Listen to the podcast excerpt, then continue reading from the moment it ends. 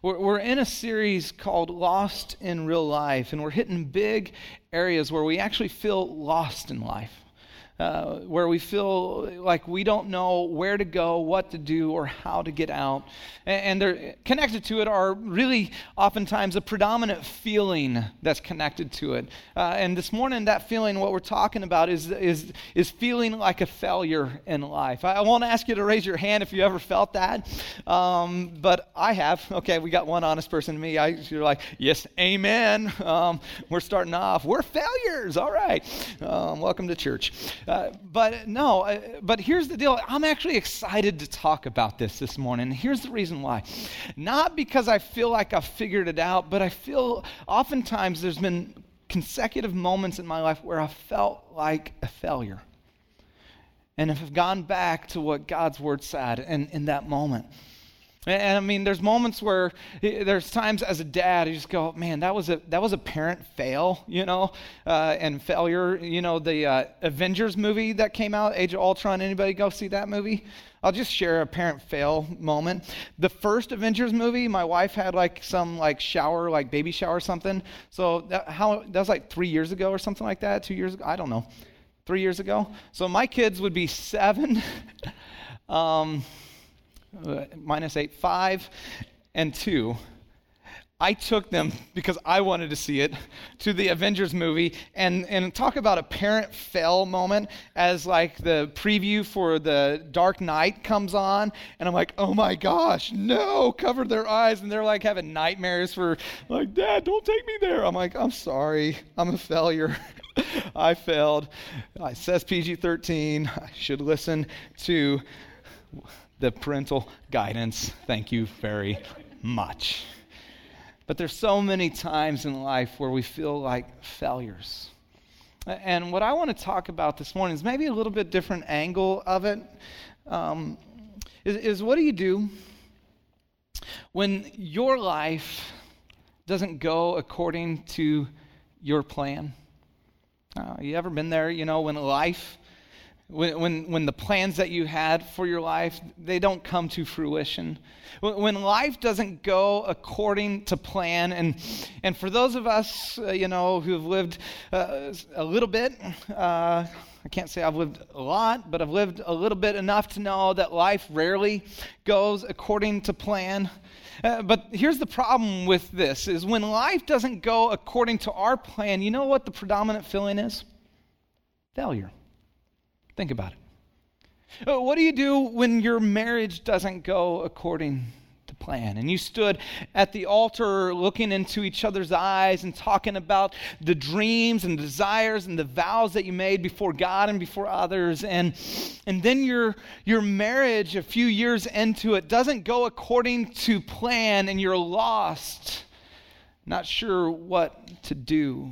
Or, or what do you do when your plans for your kids. It doesn't go according to plan. And they're not becoming who you dreamed of. In fact, they're making some decisions, and you can't undo those decisions. They're getting old enough that their decisions are making really big impacts on their. What do you do? And you look at it and you feel this sense of failure. And just can I say this, especially for parents? Your failure, by the way, does not make you a failure. You just may need to write that down. Your failure doesn't make you a failure. It is not who you are. It's an event, something that was done. Okay, back to the point. Uh, sorry, I just it was like I just felt like somebody needed to hear that right there, especially in the area of kids. Uh, and so your marriage, your kids, maybe it's in, in your singleness. Maybe you're single a lot farther or a lot longer than you ever dreamed of. It wasn't according to your plan. You had at 27 and a half, you would meet the right man or the right guy because you'd already be established in your career. You'd have everything figured out. And then you get married and you'd have at least one baby before 30. And you had all these plans and it didn't work out that way, and you're single a lot longer than you planned, and it feels a lot further than anyone else, and you're looking around and you feel like failure. Maybe it's with work. And work doesn't go according to plan. And even, even when you're doing your best and you're working your hardest, and, and it's like one of those things where you just go, oh man, the company decides it needs to downsize, and your plan was to retire there, and they said, hey, done. Or, or you know, college. This is one of those things in college. You, you have a plan about work too, because the whole life was like planned for you, right? You know, until the end of college, you're like, you know, um, your life's planned out and now you get to plan your life and, and you've spent all this time studying to get this degree to get this job and then you what if you don't get that job and all of a sudden you're working a different job and it feels an awful lot like failure here's what i love about the bible one of the things that I just so love about the Bible and talking about real life is it's not filled with a bunch of list of to-dos and don'ts and moral ethics, though certainly that is in here. Primarily, if you read the Bible, it's filled with stories. It's filled with people's stories. It's filled with real lives that really lived and talks about how they went about life and trusting God in the midst of life. What I love about this is, is it's not like a fairy tale in that these people who lived didn't realize they're in chapter 39 and that chapter 40 was coming and so they're okay. It was just their real life. They didn't know the end of the story, even though they were in a, a part of the story they didn't want to be in. And I just suggest you don't know the end of the story. Even though you may be in a part of the story you don't want to be in. And so, what do you do when life doesn't go according to plan? I want to look at a story in the Bible that so captivated me and I believe if you would take time to unpack this story, God wants to speak to you. If you're in a chapter in your life that you go, man, it didn't go according to plan. Or maybe you've looked over some chapters in your life and go, oh, it didn't go according to plan. And I think God wants to do some things here that would either, I think for some it's going to greatly encourage you. And for some, I just, just give you heads up, just give you a little heads up. It might greatly convict you and it will be good for you. Uh, the story is the story of Joseph. Uh, anybody know that? Just so I know, anybody know the story of Joseph? Heard it growing up? Okay, a handful, most of you. Okay. Uh, I just want to do my best to tell the whole story of Joseph. Uh, what's problematic in it is Joseph is. We find a story in the book of Genesis, the very first book of the Bible, and and his story takes up more uh, chapters, more content than any other story in the Bible, uh, or in Genesis, that is. More than Adam and Eve, more than Abraham, Isaac, and Jacob. It's Joseph. So I got a lot to cover. And I want to just tell you about his story, but I think it's something about seeing the whole story instead of just judging our lives by a part of our story that is so profound when we're asking this plan, what do you, or this question, when, what do you do when life doesn't doesn't go according to plan because we judge our lives, we look at our lives as a part of the story and miss out on the whole story. So I'm going to tell you the whole story this morning. Okay, you ready? If you got your notes, let's dig in. And you can break up the story of Joseph in three big parts. You can break it up in his family life, and that's from birth until 17. You can break it up. Uh, the next stage is then from, from family life into what we call, I, I call enslavement or prison. He spent 13 years as a slave and then in prison.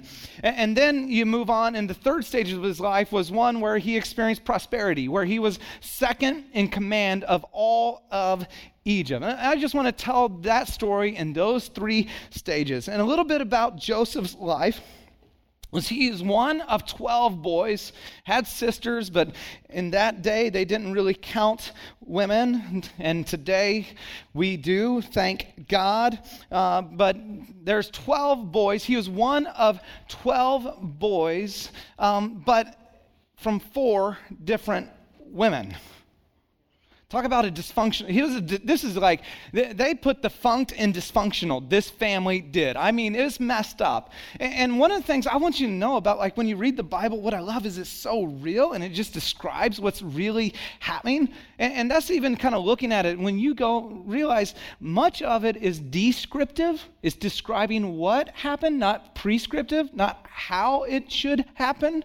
Because it's humans like you, like me, who are figuring out and wrestling with how do we live out this life. And so Joe's one of four, uh, one of twelve boys, uh, four different women. He's got a dad who's absolutely passive, who actually only loved one of the four women, which is messed up, and then favored one of the 12 sons, which is really messed up, created all sorts of tension. Now, you could go back and read like all the way he, uh, Jacob was so passive because it's crazy. I mean, it's like bizarre. You're like, wow. And, and what's amazing is when you read it, you go, wow. And God was able to use that family to bring about great good eventually.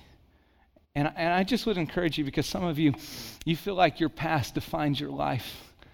You feel like you can't move forward because of your past and where you've been, and you feel so imperfect. And when we read the pages of Scripture, you see a God who uses imperfect people to accomplish his perfect plan. And for some, you're living in your past instead of learning from your past. And there is a massive difference. And so we see Joe grew up with an incredibly dysfunctional family, passive dad who chose him to be his favorite son, even though he was the second youngest son, but the firstborn to the one woman he actually loved. And he so showed favoritism to him that he put on uh, what would be known the patriarchal coat. It's the coat of many colors, if you know, you know that that story. And it's literally the sleeves would go all the way down here, so you wouldn't do work in it. So his brothers would always be out working, but as the favored son, he wouldn't work. He'd be at home enjoying the favor of his dad, and yet his brothers are slaving doing the work for their dad. Created a lot of tension, and the and his brothers weren't the greatest, nicest of guys. And so it created incredible jealousy, hatred for, his, uh, for Joseph among his brothers. So he had a passive dad, jealous brothers, and then then what happens to a kid that you give everything to? Anybody? Spoiled brat. Joe was a spoiled brat. I mean, he was the very beginning of Generation Me, by the way. I mean, this is Joe right here. The entitled generation started with Joe. It didn't start, you know, with the millennials. It started with Joe all the way back here. It was all about him. In fact, his dreams revolved all about him. I mean, think about this. He had two major dreams that he shared with other people, particularly his brothers and his d- dad, which is not smart. He had one dream where, like, he and his brothers are like working, which I, get, I don't think he really worked, so that was already offensive. He's like, We're gathering bundles of wheat, and my wheat, bundle of wheat stood straight up, and then, then there's 11 bundles of wheat that you gathered, and they hopped over to my bundle of wheat and bowed down to it. What do you think that means?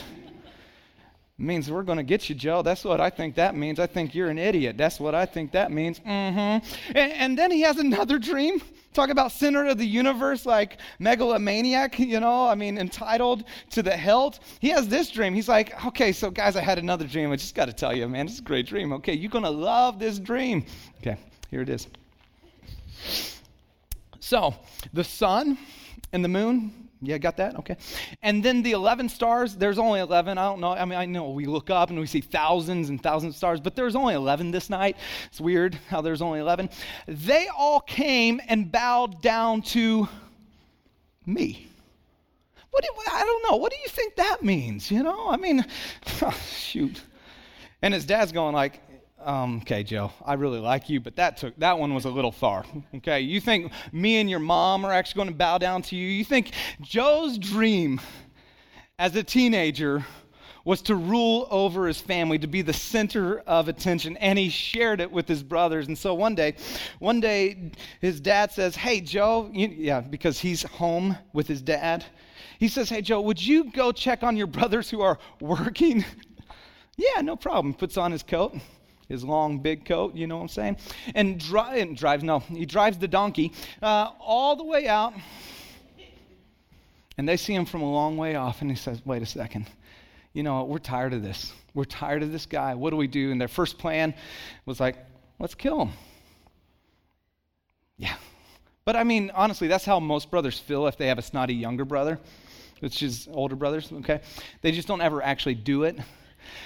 So they, they wisened up. They said, okay, if, if we kill him, we don't get anything out of it. Let's sell him. And so they sold him into slavery. Made some money, told his dad, took back his coat, ripped it up, told him, hey, he got eaten. He's dead. Sorry, dad. Man, it hurts, man. It's sad to see Joe gone. And so Joe, at 17 years of age, was sold into slavery, ended up getting sold to a guy named Potiphar in Egypt.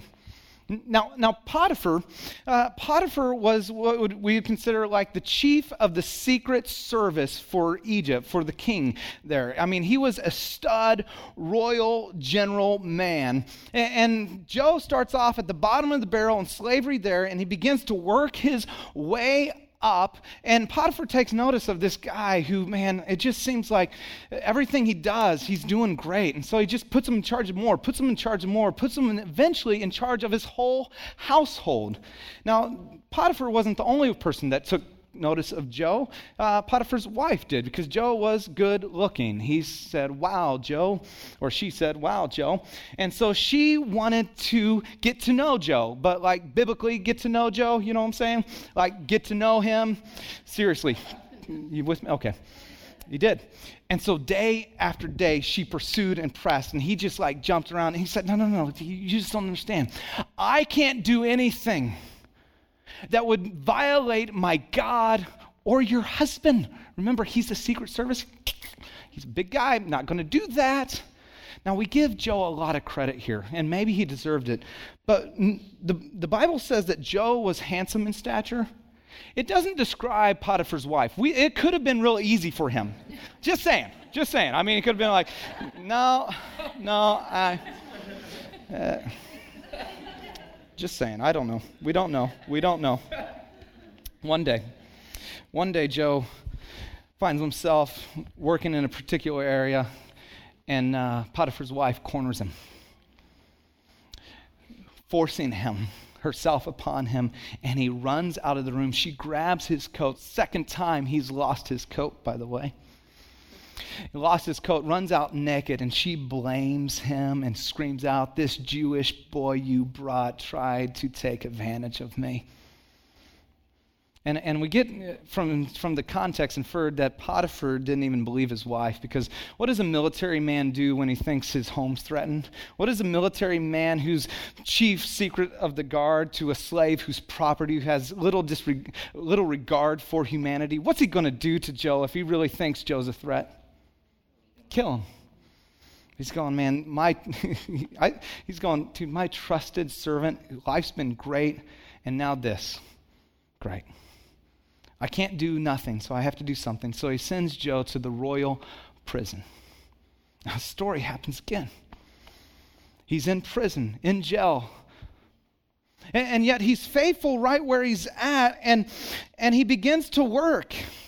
I just think it's so fascinating that this guy in the dungeon begins to be faithful with what's in front of him, and the jailer takes notice and gives him a little bit more responsibility, a little bit more responsibility, and this guy eventually begins running the prison as a prisoner. Well, that's pretty good.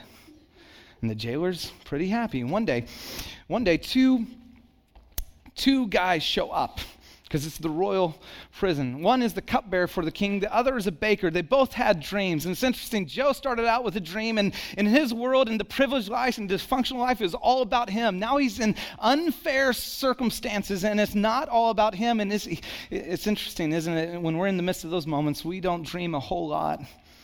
And yet, two guys came with him, came to him with a dream. And they're starting to tell them his, their dream, and he looks at them and goes, Hey, you know what? I'm going to shoot it straight with you. Here's, here's, here's what you need to know Cupbearer, your dream means you're actually going to get reinstated and be back in the king's court and be the cupbearer. And when you go, when you go, remember me. I shouldn't be here. I was unjustly accused. Remember me before the king. And so I can only imagine that the baker is then going like, cool, that was pretty good. I wonder what mine is. And he turns to the baker Bro, it's in the Hebrew. It's the original Hebrew. He started with bro. Man, it's bad news. Your dream actually means in three days you're going to be hung. You need to get your, your life in order. And what courage did it take? I mean, how easy would it have been in that moment staring someone in the face to deliver hard news that they needed to hear so they could make the most of the last moments of their life? But how much easier would it have been just simply to sit there and go, Yeah, you're going to be great too. Because we want, we want people to feel nice, feel good about themselves. And he had the courage in that moment to share what was really true. Now, what happens is the cupbearer forgets about Joseph. He's in the prison two more years. This whole thing happens in chapter 39. Chapter 39 is the chapter of unfair circumstances. Chapter 39 is the chapter where life goes uh, not according to your plan. Chapter 39 is when you get a raw deal by a boss, when you lose your job, when your family's not going the way you want. That's chapter 39. And in the middle of chapter 39, I think one of the questions we ask is, is where's God? Where's God when life doesn't go according to plan? And here's what's interesting. You know about Joseph? Joseph here, he did everything right and still it went wrong. That violates something intrinsically in us, doesn't it? Because we buy into if we do what's right, then everything will go, help me out, right. So what, ha- what about when you do everything right and everything goes wrong? Where's God then? Where is God in the midst of unfair, unjust circumstances? Where is God in the midst of a life that is so far off your plan, you feel like you're enslaved to something or in the dungeons of despair? You know, interesting, four times in chapter 39, you see this phrase. And God was with Joseph. Chapter 39, the darkest chapter of Joseph's life, summed up 13 years, summed up in one chapter. 13 long years. 13, not 13 days, not 13 hours, 13 years. Chapter 39. Four times in chapter 39 it says and the lord was with joseph. Where was god? Where was he? What was god up to? You know where he's at in your chapter 39 moment in your chapter 39 part of life. When life doesn't go according to plan you know where god is? He's with you. See god thinks his presence with you is enough You're staring at me with such blank faces on that. Okay. Um, the most often command in Scripture is simply this do not be afraid. It's always coupled with this next phrase For I will fix everything. Oh, wait a second. It's not. It's not do not be afraid because I'm going to take care of everything. I'm going to fix your problem. I'm going to erase that chapter of your life. It's always coupled with do not be afraid, for I am with you. And if I am with you, that is enough. You can go through your chapter 39s no, how many, no matter how many years they are, because God is with you in the middle of your chapter 39 moments. Where's God? When life goes in a way you didn't plan, He says, By the way, I'm with you all the way. And that is enough. Now, the Pharaoh had a dream. The Pharaoh had a dream that, that I just got to tell you, I think his wise guys could interpret. I think the wise guys around him, it's not a complicated dream. It was an easy dream. In fact, I mean, I think if you don't know the story of Joseph and I tell you the dream, you could probably, you know, think about it and come up with a pretty close explanation that Joseph came with. It's, Pharaoh had a dream. He, sa- he said, you know, and there's a couple different versions of it, but I'll tell you one of them. He saw five or seven fat cows. They're grazing by the Nile and they're hanging out doing life. And they saw seven scrawny, just miserable miserable looking cows. And the seven scrawny, miserable looking cows came and literally, this is kind of a weird picture, ate the seven fat cows. But that's how dreams go, right? I mean, we, I mean, that's how our dreams are. They're f- freaky and funny and weird all at the same time. And, and he says, ate it. And the king wakes up disturbed and he asks his wise guys, Tell me what this means. Now, nobody wants to tell the king bad news, by the way. Because most of the time, when you tell the king bad news, you die. So I think his wise guys are looking around going, You want to tell him? Nah, you go. Hey, who's the new guy? We, didn't we hire just a new wise guy? Let's, let's get him in. He's a new guy. Go, go. No, I'm not going. No, no, it's your job. Oh, Pharaoh, we don't know. Not a clue. We've, the gods have not spoken. Might have had a bad burrito. I don't know. I don't know. I don't know. The cupbearer and the cupbearer in that day was oftentimes the king's closest confidant. Says, Hey, um, king, my bad, but like two years ago, here's this guy in prison. I, I, don't know if he's still alive, but, but, but he told me the value and what my dream was. And then uh, you probably don't remember the baker, but he told him the baker's dream, and both came true. He had the courage to tell you and me or me and the baker what was true and give him the hard news. Maybe you should bring him up. And I love this, Joseph. Joseph takes his time going before the king. He's, he, he steps into an unexpected opportunity. And by the way, his unexpected opportunity be, uh, came about because he was faithful with this present reality. Some of you need to hear that. I'm going to hit that a little bit later if I have time. I'm going way long on Joseph's story. But his unexpected opportunity came as a result because he was faithful with his present reality of what was in front of him. Not was what he longed to do. He said, I'm going to be faithful right here. He had no idea what hung in the balance of his faithfulness that propelled him then to the king's court. And so he takes his time for it, shaves his beard, because in Egypt to have a beard, although not today, it's reversed, right? In Egypt to have a beard was bad. Today to have a beard is manly and cool and hipster, right? So it's just reversed. Think of it reversed. And he shows up before the king and says, O king of Israel, or of Egypt, Pharaoh. And, and this next line is so powerful. Chapter 41. He, this is his opening line to the king. So good. You know what he says? I can not interpret your dream. But God will. That was his opening line. You know what he learned in 13 years? World didn't revolve around him, and his ability was not all that great. You know what he learned in chapter 39 of his life? He learned that he had a God who's greater than him, a God who can do more than him, a God that he had to rely on, and a God who's with him, and his witness was enough. And so, whether he stood before the king or stood before a jailer, I cannot, but God will. Hmm.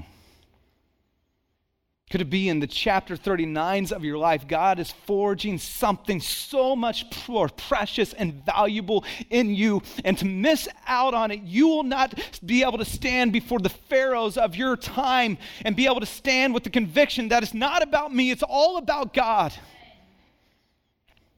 I cannot, but God will. And he interprets the dream, and he does this. I love this. He takes advantage. He takes advantage of his moment. He doesn't just interpret the dream, he just quickly adds in, he, go, he gives Pharaoh advice.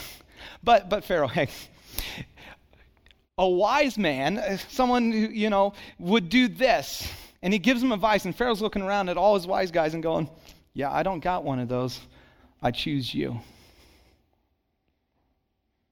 He moves from the prison cell to the palace becomes second in command over Israel or over Egypt. And as a result, saves his family during the seven years of famine. Did I explain that part? I don't think I did. So the image, okay, I'll get back to that. There are seven fat cows, and he, he explains the dream to the Pharaoh. The seven fat cows were seven years of plenty, and the seven skinny cows were seven years of famine. And he says, he tells them, hey, you need to prepare in the seven good years for the seven lean years. Joseph set up as second in command to do that part of it. And he does. And as a result, his family, who would have perished in, in the famine, are able to come to Egypt, not knowing that Joseph is there, the second in command, and he saves his family life and saves a nation. Now, here's, here's what's amazing. At the very end of Joe's life, his father dies, his whole family moved to Egypt, and now his brothers are scared. I mean, think about it. Your bro that you sold into slavery is now the second in command of Egypt, and he has the power of life and death, and you're the one that sent him to be a slave. And now dad's gone, and dad was kind of like, he felt like their buffer, right? And so they come to him and go, Hey, Joe, buddy, pal, no hard feelings, right? No, come on, no hard feelings. And here's what Joseph says You intended to harm me, but God. It's the biggest but in the world, by the way. But God intended it for good. See, some of you are in the middle of a moment and you're in the middle of a chapter 39 because someone else. And it was intended to harm. Is intended to harm your marriage. Is intended to harm you at the workplace. Is intended to harm your soul. But you have a God so much bigger that even though humans intend to cause great harm to you, God can then use that and intend it for good to accomplish what is now being done the saving of many lives. See, the big idea here God's plan, God's plan for your life is infinitely better than your plan for your life. God's plan for your life is infinitely better than your plan. Think about Joe's plan for his life. Joe's plan for his life was simply to rule his family. God's plan for his life was to save his family and rule a nation. I think so oftentimes we settle in this life because we want our plan over God's plan. And we try to run from chapter 39 and embrace them as part of God's plan. See, here, here's the truth it's both in the Old Testament and the New Testament. God has a plan for your life, and you don't want to miss it. Sometimes it's hard to embrace in the middle of your chapter 39 moments, but God says this Jeremiah 29 11, which is a dark moment in the nation of Israel. They are scattered. And God says this to them in their darkest moment For I have a plan for you, declares the Lord, plan for your welfare and your good, not your calamity, your harm. Like, yeah, well, that's the people of Israel. That's the Old Testament. God had a plan for them. I, it's just me. Does God have a plan for me? Ephesians 2:10.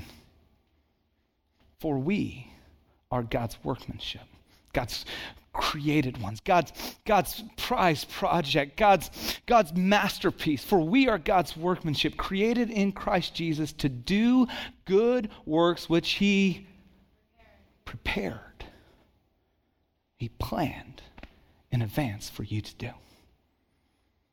Think about that. Before you knew you, God knew you, and God had a plan. See, God has a plan for your life, and you do not want to miss it. And even when it doesn't look like it's working out, it can be working out. It doesn't have to look like it's all working out just right for it to actually be working out. So we get so scared in the chapter 39 moments of uh, this is unjust, this is unfair, and, and what if they do this, and what about this, and what about my marriage? It doesn't look like it's all working out. It doesn't look like this should be part of the plan for God's plan to actually work out. And here's what you need to know in your chapter 39 moments because you don't know chapter 40 is coming. It feels like chapter 39 is the end of it all. Is if you're not dead, God's not done with you yet. If you're not dead, then God is still at work and still moving. And your story hasn't ended yet. There are more chapters to come. And you have no idea what hangs in the balance of your faithfulness now in the middle of the dark chapter of your life. See, um, that whole idea, God has a plan for your life even when your plan isn't working out, I just want to just give you three big ideas to make sure that you're in the middle of God's plan, even if your plan isn't working out. How do you make sure that you don't miss out on God's plan, even though you're in the middle of a chapter 39 moment? Because we don't know how long chapter 39s are. For Joseph, it was 13 years. First check, just to check whether you're in a chapter 39 moment, is an integrity check. An integrity check. We see this with Joseph and Potiphar's wife. Had no idea that saying no there and doing what's right, even though it went wrong, would then propel him to the palace. And for some, it's the difference between conviction or compromise at work. It's the difference between conviction or compromise with your sexuality. It's, it's the difference between conviction or compromise when you're alone in your secret world with what you think, with what you say.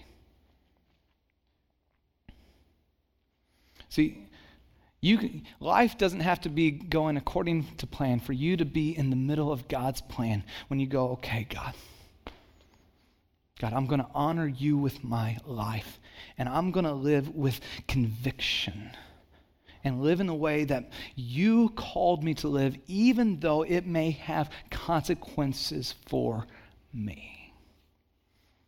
I love what Clayton Christensen wrote in his book, How Will You Measure Your Life? He's a Harvard professor. He's not a Christian, but he began to do uh, some studies, and I've shared his book a few times over the years, uh, of why all these wealthy CEOs are unsatisfied and how do we begin to raise up this next generation of CEOs that experience a fulfilled life.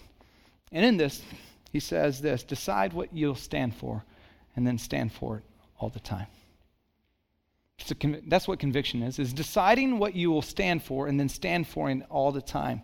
When pressures of life, when, when, the, when it is, you feel like I'm going to cave in, what are you going to stand for? And then stand for it all the time, whether the wind or the waves beat against you.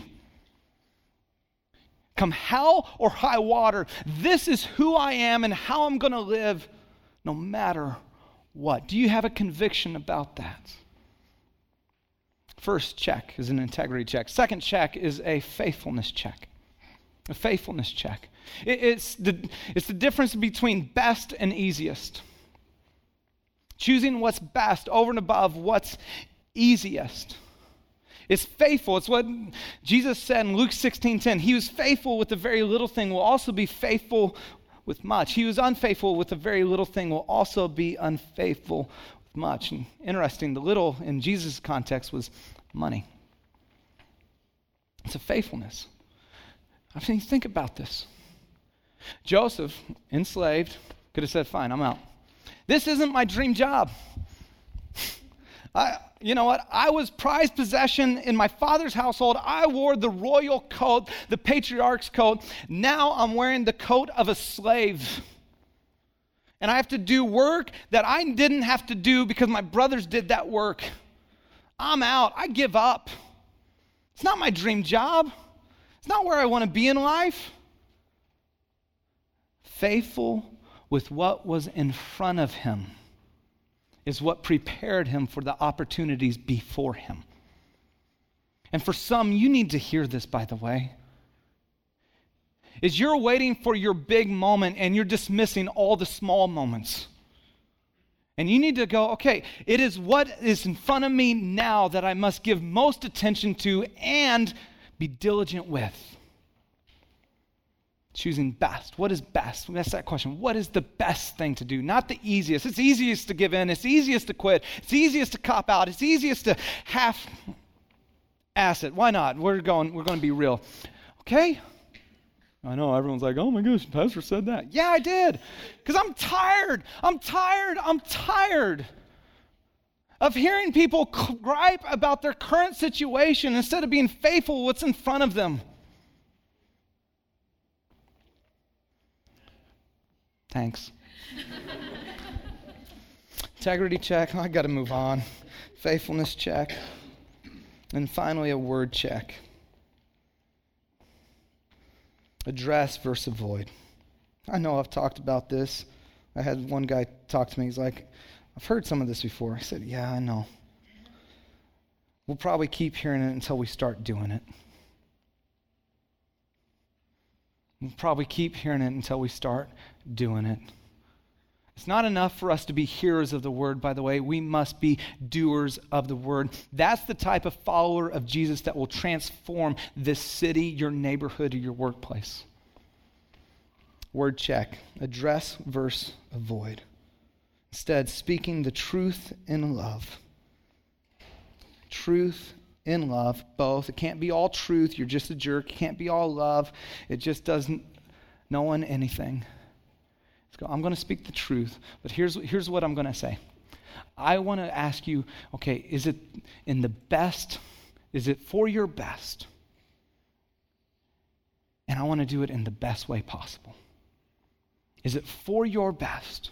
Is the reason I'm saying this for your best, not just because I want you to know, but is it for you to grow? Is it for you to become better? Is, is if you not knowing this will keep you from becoming who you're called to be. And so often we withhold from people and they don't grow, and we withhold and so we don't grow. Is it for your best? And then you got to ask this second question and is it in the best way? Do I have the right heart? Is it the right time? Is it for your best or in the best integrity check, faithfulness check, word check. And you see that with Joe. I mean, think about that with Joe. He had no idea that moment with the baker and with the cupbearer. For him to say what was true and hard in love would be the very thing that propel him to the palace.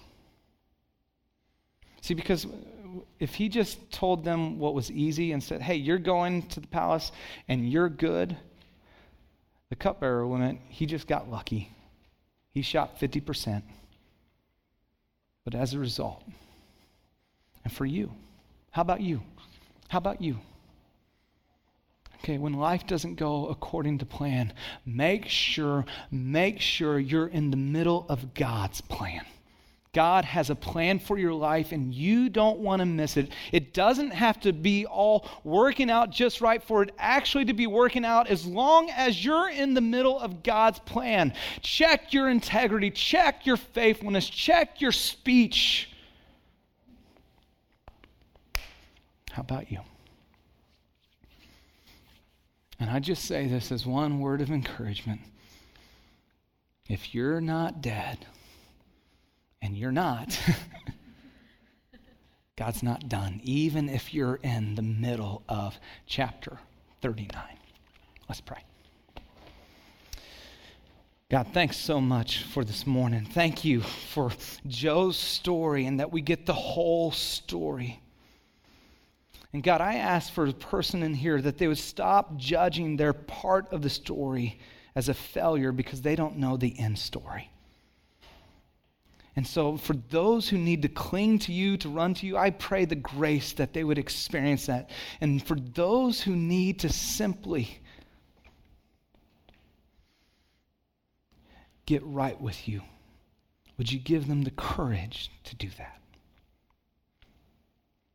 God, may we be so believe that your plan is far better than our plan. In Jesus' name, amen.